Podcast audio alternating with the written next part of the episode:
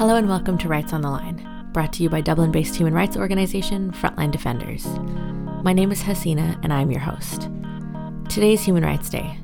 It is 70 years since the United Nations Universal Declaration on Human Rights and 20 years since the Universal Declaration on Human Rights Defenders. And today we are releasing the last episode of Rights on the Line. Working on this project has been a truly wonderful experience.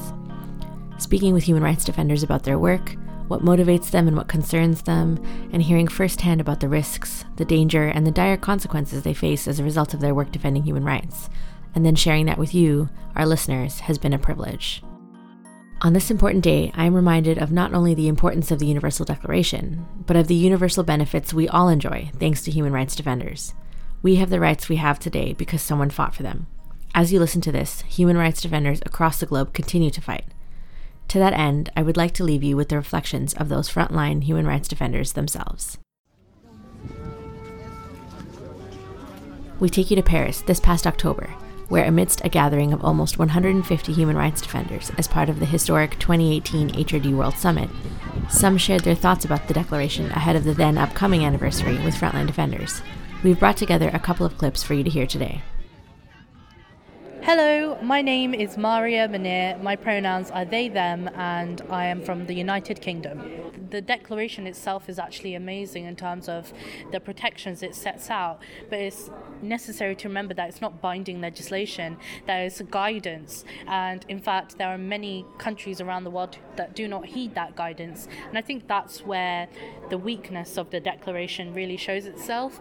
And I think also because we focus so much around law and we forget that access to justice and access to law is actually really complicated. Not everyone has the legal terminology at their disposal. Not everyone has uh, the same level of education. And in fact, I think we are building barriers to human rights defending if we focus too much on things like the UN Declaration. When we remember that the UN itself is not a perfect institution, that even the UN Human Rights Council doesn't necessarily uphold human rights when there are member states who are elected to the council who have really terrible records on human rights. And I think that will go necessarily hand in hand with education.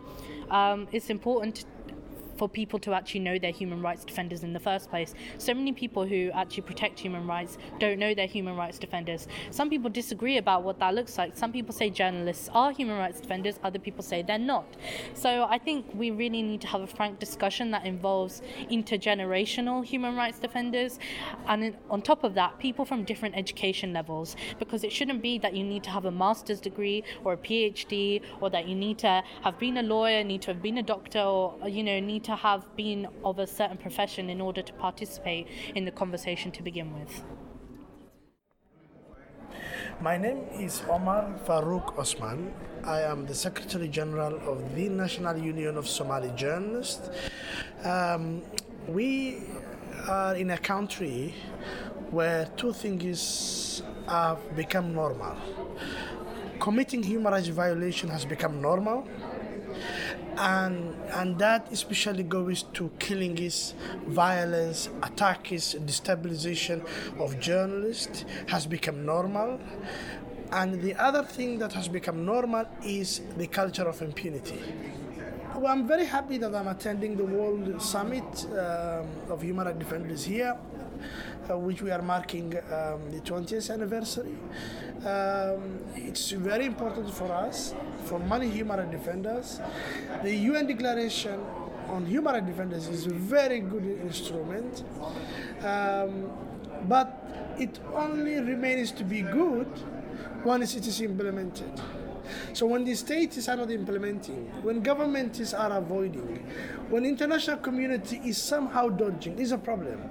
I can frankly say this UN declaration of human rights defenders is not implemented in Somalia. We need it, it, to be implemented truly. We want the EU guidelines on human rights defenders to be implemented. It's not implemented in Somalia. Because the, what is happening is that the violation happens and some governments or governmental institutions prefer to give credence to what the government is doing or to cover up for the sake of political expedience. That's a problem for us. And that is what is happening in our country. So we're saying, yes, it's a good instrument. It's time to action it on the ground. It's time for member states to be truthful to that UN declaration and especially EU member states and to take it forward. I'm very optimistic. I'm not pessimistic as I was in 2006 when I came to the office of Frontline. Why am I optimistic? Not because the operation has reduced, because we are becoming more and more, and we are knowing each other to continue the fight. We are encouraging each other. The notion of solidarity is spreading, and that is that is giving me a good heart. So I'm very positive about the future. I'm not pessimistic, and our oppressors know that we are not giving up. The struggle is on. They are the ones to lose. Even if some of us die or resign with, with frustration, many of us will keep on the struggle. That is what is happening now. And I'm very optimistic for that. The third and final voice we are bringing you today is that of Vilma Nunez from the Nicaraguan Center for Human Rights. This is actually an excerpt of her contribution to the opening plenary at the summit in Paris. La, la, la declaración nos generó muchas expectativas. This declaration raised expectations. We thought that having a legal form would help with all that we were doing and support our conviction to defend human rights for everyone. We thought this would strengthen this endeavour. Now, there is a big difference between the rules and what really happens. I'll go back to that question of why we had such great expectations when we signed the declaration. In some sense, we had been part of this effort. We were working with the Open Group, this created what used to be the Assembly of Human Rights at the UN. This was from the 1985 resolution. It had been a long road. We had a lot of meetings and conferences. In Latin America, we put together a concrete proposal in Bogota in 1996. It was a regional meeting, and we were looking at how we could set up the necessary mechanisms to be included in the declaration. This meeting was promoted by Amnesty International some of the people here participated. A lot of people aren't here now. They have left a legacy and an impressive contribution. So we knew what we were fighting for. We knew what we'd done. We thought that these efforts for the declaration wouldn't be in vain. However, now we need to look over the obstacles that have been faced and the overall situations that have stood in the way of compliance with this declaration. The main thing I remember from my participation in the open group is this we were working so hard. We learned a lot from our friends and colleagues with more experience. People who'd gone through dangerous situations and suffered from persecution at the time. That was in 1996. So I'm talking from 85 to 96. I came to a conclusion. The legal development of human rights isn't for free. It doesn't come from people and experts. It is a people struggle. They are people defending the excluded, the victims of repression and that is what made the declaration possible. El desarrollo jurídico de los derechos humanos no son concesiones graciosas, son producto de la lucha de los pueblos.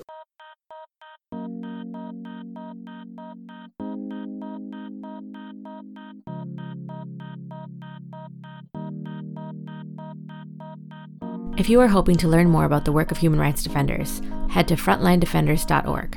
Find us on Facebook, Twitter, Instagram, and YouTube. If you want to see more recordings from the HRD World Summit, look for the Human Rights Defenders World Summit 2018 on Facebook. Special thanks for this episode go to Maria Munir, Omar Farouk Osman, and Vilma Nunez, along with Meg Ryan for lending her voice to Vilma's words, and Lorena Katza for interviewing human rights defenders in Paris. Frontline Defenders was founded in Dublin in 2001 to provide resources for the security and protection of human rights defenders at risk around the world. Rights on the Line was produced in house by Frontline Defenders from January to December of this year, with the goal of presenting the work, the struggles, and the perspectives of HRDs at risk. To hear more episodes, go to frontlinedefenders.org slash podcast. Our music is from Let's Start at the Beginning by Lee Rosevere.